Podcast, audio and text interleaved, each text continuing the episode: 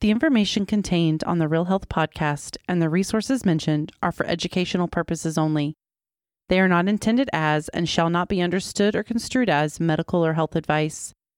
The information contained on this podcast is not a substitute for medical or health advice from a professional who is aware of the facts and circumstances of your individual situation. Information provided by hosts and guests on the Real Health podcast or the use of any products or services mentioned does not create a practitioner patient relationship between you and any persons affiliated with this podcast. This is the Real Health Podcast brought to you by Riordan Clinic. Our mission is to bring you the latest information and top experts in functional and integrative medicine to help you make informed decisions on your path to real health.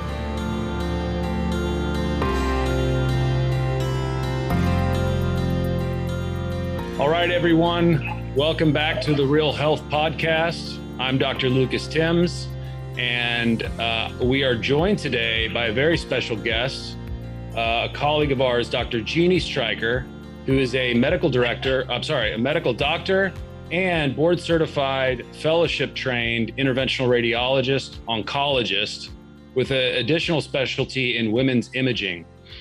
Um, Dr. Stryker, thank you for joining us today. Oh, thanks so much. It's, I'm really happy to be here. We are um, going to talk a little bit today about a, uh, a therapy, a very kind of specialized uh, niche, if you will, that that you are have a unique skill set in, which is cryoablation or cryosurgery. Um, can you just start by telling us a little bit, and our audience a little bit about what cryoablation is, what the procedure or therapy entails and the unique unique way in which you deliver it. So, cryoablation um, is a technique that we've actually been using for the past 20 years. Uh, we started with the prostate and with renal cancer, and then we went into uh, different organ systems such as the liver. Um, I actually applied what I learned in my fellowship to other organ systems that we weren't currently doing back in 2010 and said if we can do that for the prostate for the kidney and the liver why can't we do that for the breast and other organ systems? So i just pulled on that knowledge that i had and um, and put it all together. Um, so cryoablation typically you know one of the things that we do is we use image guidance. So we have to see the tumor or the uh, calcium deposits. And then we use imaging guidance. Uh, most of the time, I use ultrasound. Sometimes I have to use CT to help guide me in. And we use two different kinds of gases. So that we use argon gas, which is a gas that causes the tissues to freeze to 40 degrees below zero. Wow. Um, yeah. And then we we freeze. So we have a protocol with the different organ systems. And this is where the art of medicine comes in. So, for example, if I'm doing cryoablation on um, a breast mass, you know, I typically will freeze for eight to 10 minutes. And then the important step is when we allow it to thaw out and we use helium to increase the temperature in the body so that the, the um, the tumor that we ablated is thawing out. Uh, and that's the important process because that's when you've killed cells. And when they thaw out, those tumor antigens and other cells are then released into the bloodstream. So then it triggers the immune system to be aware there's trauma going on in the body. Um, and then we do a second freeze for eight to 10 minutes and the reason we do that is so that the, the ice ball actually gets bigger, so we're covering more area. Uh, so we make sure that we're covering the whole lesion. Sure, sure. So, th- and this is there's a lot going on with this procedure. Oh yes, absolutely. Some people may may hear cryo freezing and think, oh, that seems kind of simple, but there's a lot of physics and and technology involved in this stuff. Right, exactly. And so, you know, that's why it's really important that patients send in not just their imaging report, but their images, because I look at the images and I come up with a plan you know, do I need to use one probe? Do I need to use two probes? Because it really depends Correct. on the size of the tumor. And I don't, um, I know there's studies, clinical trials going on out there where they're they're using a different kind of gas called nitrogen, uh, and they are limiting it to tumors that are two centimeters or less. And I want to give patients the option. I don't care if their tumor is 10 centimeters in size, you know, because I have another technique I use for those particular patients. But it gives me the ability to determine how many probes. And with our probes, they're really unique because I can actually dial this the diameter of the ice ball. Right. So if there's a lymph node that's only a centimeter in size that I'm going to freeze, I can actually dial down to like 1.5 centimeters, or I can dial up to five centimeters in size. And just to give the listeners a bit of a, a picture here, this is, I mean, you're in a surgical suite. Yes. The patients are uh, under anesthesia or not? They're under anesthesia. They're under um, deep sedation. Uh, mm-hmm uh, propofol and ketamine, and it works really, really well for the patients. They come right out quickly. They don't have a hangover or, or any side effects. So it's really nice. Yeah, that that is a real um, big selling point for a lot of people. I think a reason why a lot of patients may look at this as an alternative. You know, there's. It sounds like you you, you know you've got so many uh, you've got a lot of experience with this and there's so many different nuances to it. And obviously it's something that's not new right? This procedure this type of therapy has been around for a while. Why do you think it is that most patients cancer patients of a variety of different types of tumors never really hear about this as an option? Um, because we have the standard of care which is you know if you if you have a mass then uh, the radiologist will send you to uh, an oncologist or a surgeon actually they send them to a surgeon and then the surgeon will refer you to an oncologist and then the oncologist may refer you to a radiation oncologist. Right. So and it's it's frustrating because they are aware of what we're doing um, but they seem to forget that you know and one of the things i had brought up before when we were were talking on the phone um, part of my job is to educate you and keep you safe and give you all your options. So, for example, if you went to an OBGYN, you had fibroids in your uterus, which are not cancerous, they're causing bleeding. The OBGYN is going to say to you, depending on your age, uh, we can, you know, they can do a um, hit what they call hysteroscopy, and they can look and they can um, they can go in and surgically remove the fibroids they can put you on hormonal therapy. They can tell you to wait till you go through menopause, then you have less estrogen, or they can say you can get a hysterectomy.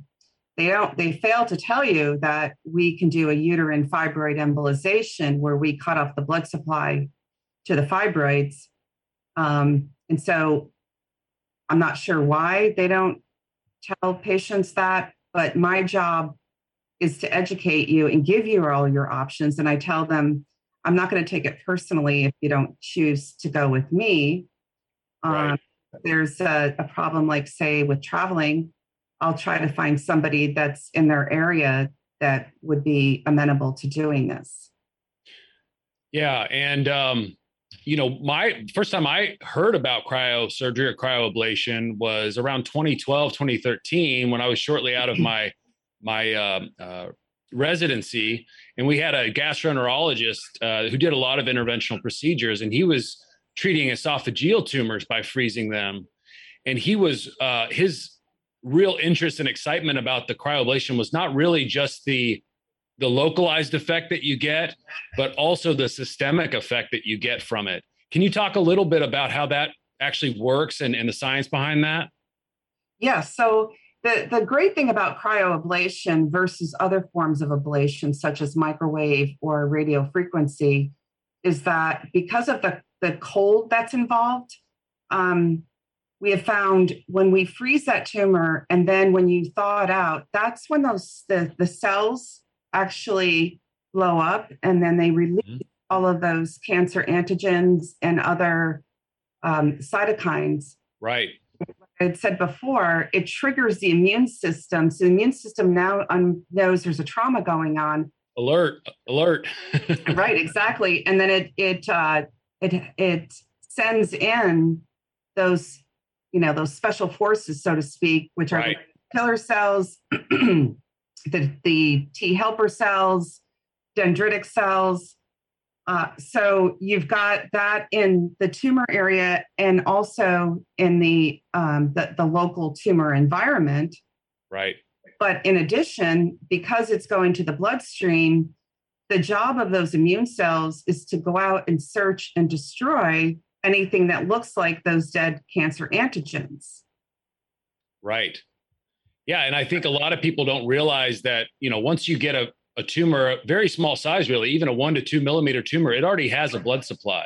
And there's right. already going to be some uh, cells shedding off of that and getting into the bloodstream. And so, even though things might on imaging look like they're contained to just a breast or the liver, we know that there's always going to be some circulating cells. And that's the job of the immune system and the rest of our defenses. Uh, but they're they're not always able to detect these cells, right?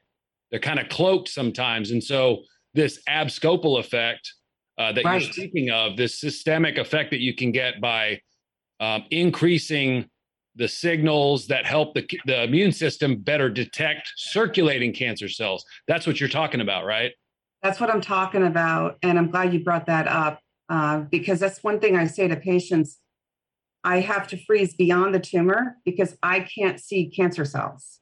Right. And I wish I could see cancer cells. So that's why I freeze beyond it because I'm assuming that there's probably new cancer cells that are in that region. They just mm. don't have enough um, number to be able to see that tumor on imaging. Mm.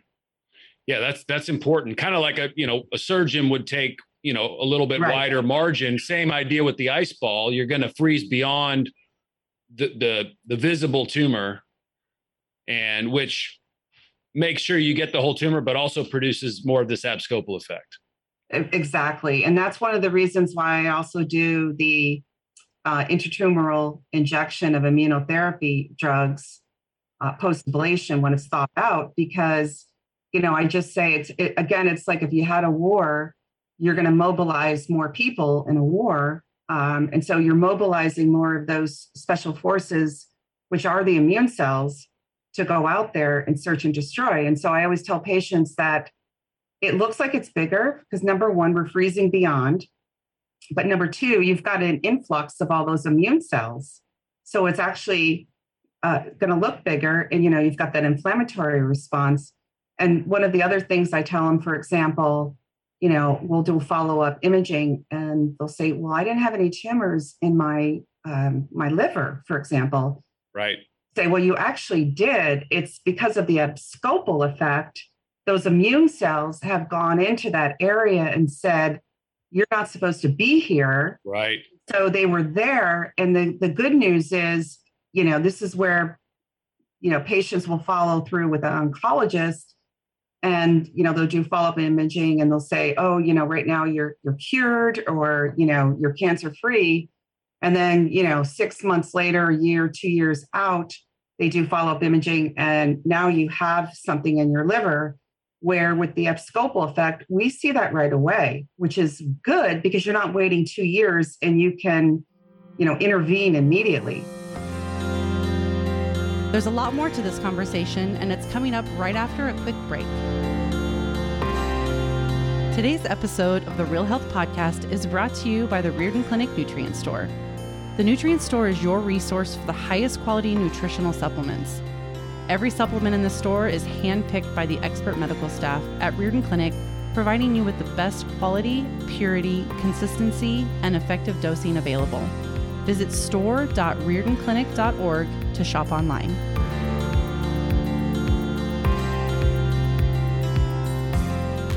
Yeah, yeah, which is huge. And and like you said, to the untrained professional, they they may look at that as a, a different story, a different process happening, and so.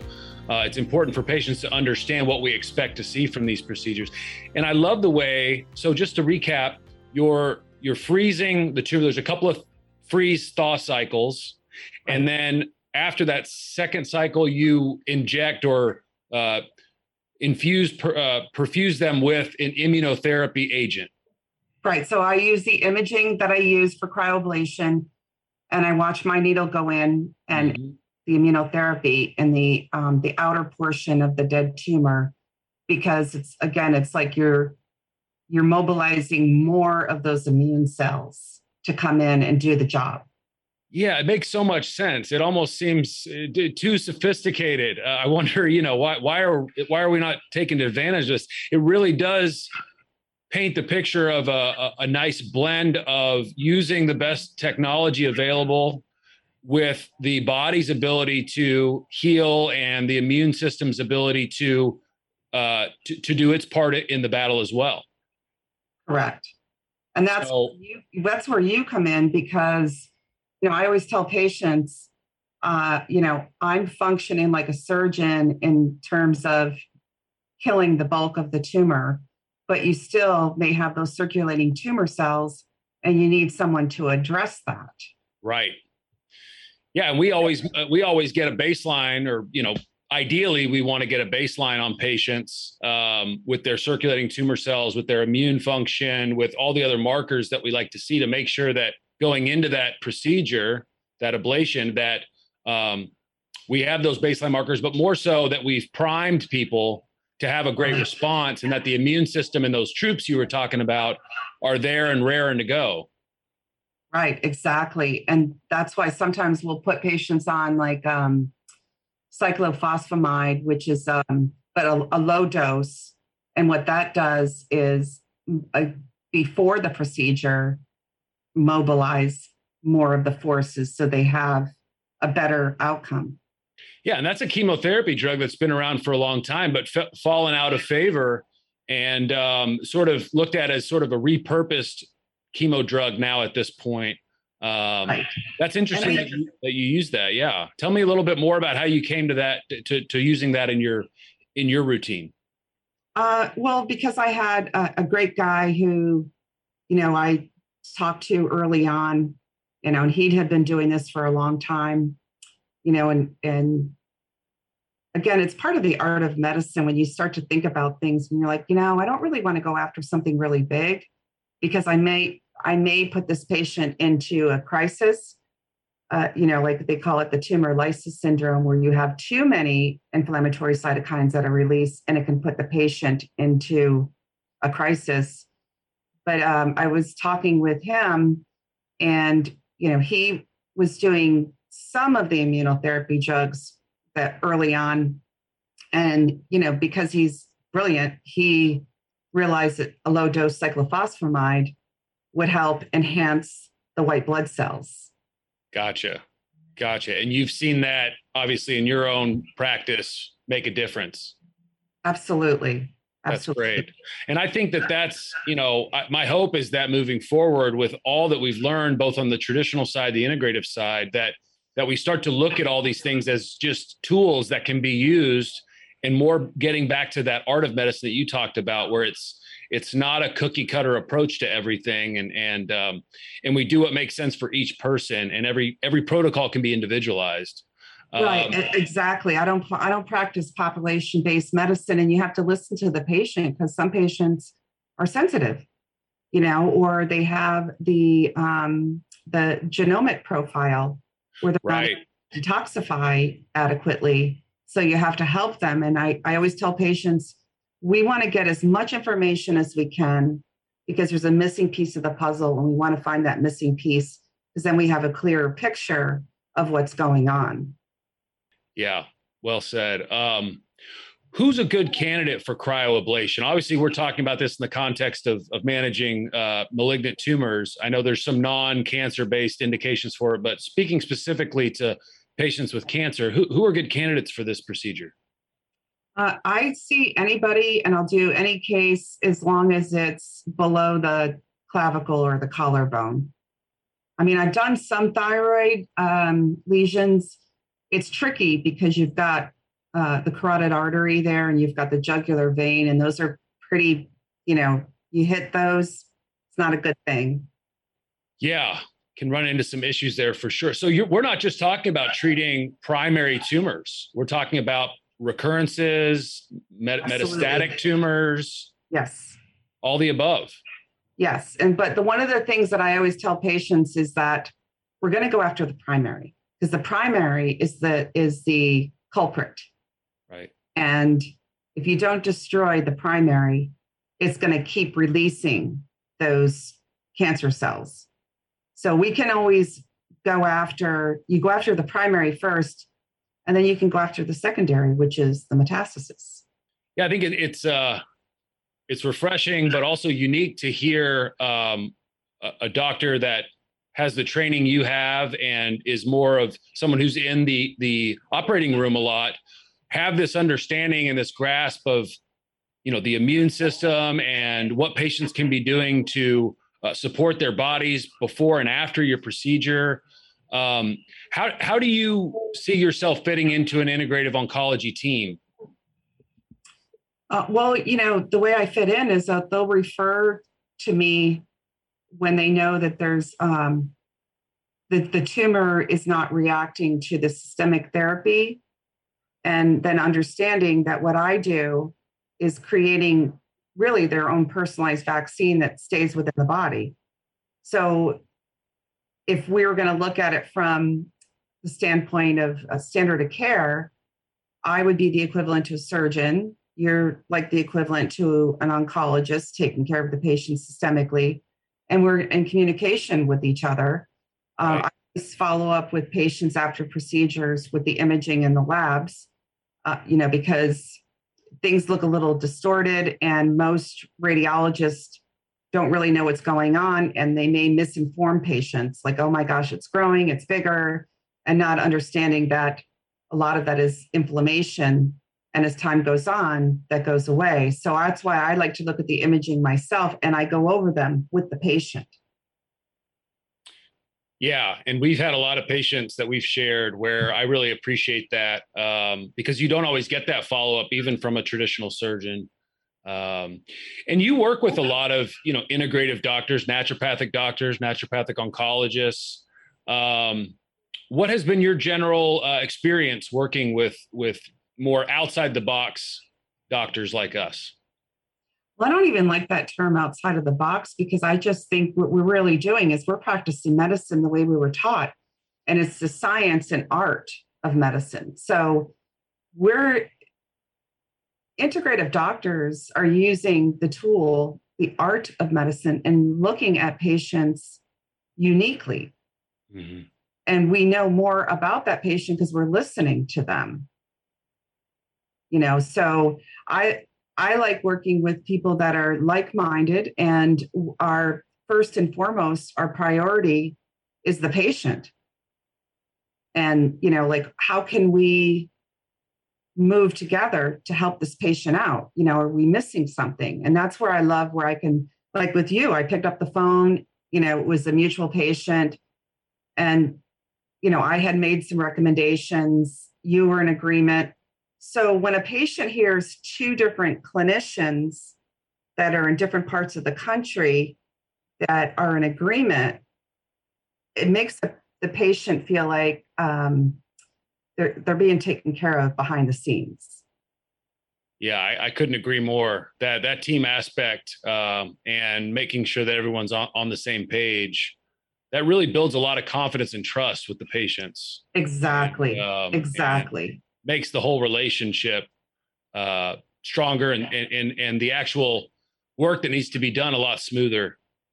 Um, so I, I just want to say thank you for being such a great collaborative type physician uh, and being able to offer such a unique skill set and treatments. I wish there was more doctors like you, um, but uh, you are a rare breed. Um, tell me a little bit about sort of where patients can um, you know read more about you or or your um, where they can find you online? So they can go to my website. It's strykermd.net, S T R Y K E R M D, like medical doctor.net. Um, MD.net. Facebook, Perfect. and we have a Instagram account. So I've got images up there, but the website has a lot of uh, videos so they can get an idea of what it means to do an embolization where we're starving the tumor by cutting off the blood supply or yeah. cryoablation, immunotherapy. And we also have um, a couple patients that are on the videos that gave their own testimony, you know, what, what they went through and what kind of cancer they had. So, but those are the, and I, I am coming out with a book. I should be published before the end of the year with my things that I've gone through, you know, the many different patients I've seen. And one of the things I wanted to bring up too is that, you know, I listen to these patients because a lot of times they teach me. I'm like, wait, wait, wait, what are you doing? What what's that? Let me write this down because that's helpful for me to be able to tell their patients that. Yep. Yep. Yeah, I, I learn things from my patients every day. And right. Um, you know, I think it takes it takes the right mindset and and uh, type approach from a doctor to be willing to, you know, learn something from their patients. And so we need more of that. I'm glad to hear that that's a, a regular practice of yours. Um, maybe just to wrap things up here, we always like to ask our guests uh, uh, this this final question, and it's kind of in keeping with the name of the uh, podcast here. But what does real health mean to you, Dr. Stryker? So, real health, again, it's individualized.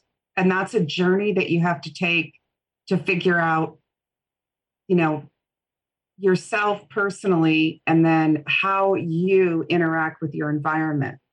So, for example, you know, you find out, like we talked about with the genomics, and are there certain enzymes, genetic enzymes that you're missing that you you find out you're missing those genetic enzymes? And so then it and it's not you know a death sentence. It's like okay well like for example if you're missing the enzyme to activate your glutathione the good news is you can take something like acetylglutathione right. and that helps you with detoxification and then just knowing and i don't use this um in the traditional form but like I think that part of like the blood type definitely has something to help us out with. So knowing that because the blood type also has to do with your genes and and does your body uh, have the proteins, you know, the enzymes to break down certain things. So it's like eating healthy. Is it plant based? Is it grain free? You know, or are you somebody that needs more protein in your diet? definitely you need the sunshine. You're going to have to supplement today, even if you're eating organic, because the soil today is depleted of minerals and vitamins that we take in. Um, also, if you've had prior trauma, I say you've got to you've got to find the right person to help you get rid of that, you know, trauma. Because I always say to patients, also, the body doesn't know if it's physical trauma, spiritual trauma or emotional trauma. It just knows there's trauma and there's a memory. But if you get in there and you work on that, then that memory is either it fades away or it no longer is. So you have addressed that. Um, I mean, again, there's then healthy lifestyle in terms of exercise. And I always tell patients do what you love to do because when you stop moving, nothing good happens. Wow, so many, so many great nuggets there. That might be one of the best answers I've heard so far. Um, thank you, and I couldn't agree more. Um, I think we'll wrap up there. Thank you so much for joining us, Dr. Stryker. Uh, again, strykermd.net is the website. You can find her on social media. And thanks again for being with us today. Hey, my pleasure. Thank you so much. Thank you for listening to the Real Health Podcast. If you enjoyed this episode, be sure to subscribe and leave us a review. You can also find all of the episodes and show notes over at realhealthpodcast.org. Also, be sure to visit riordanclinic.org where you will find hundreds of videos and articles to help you create your own version of real health.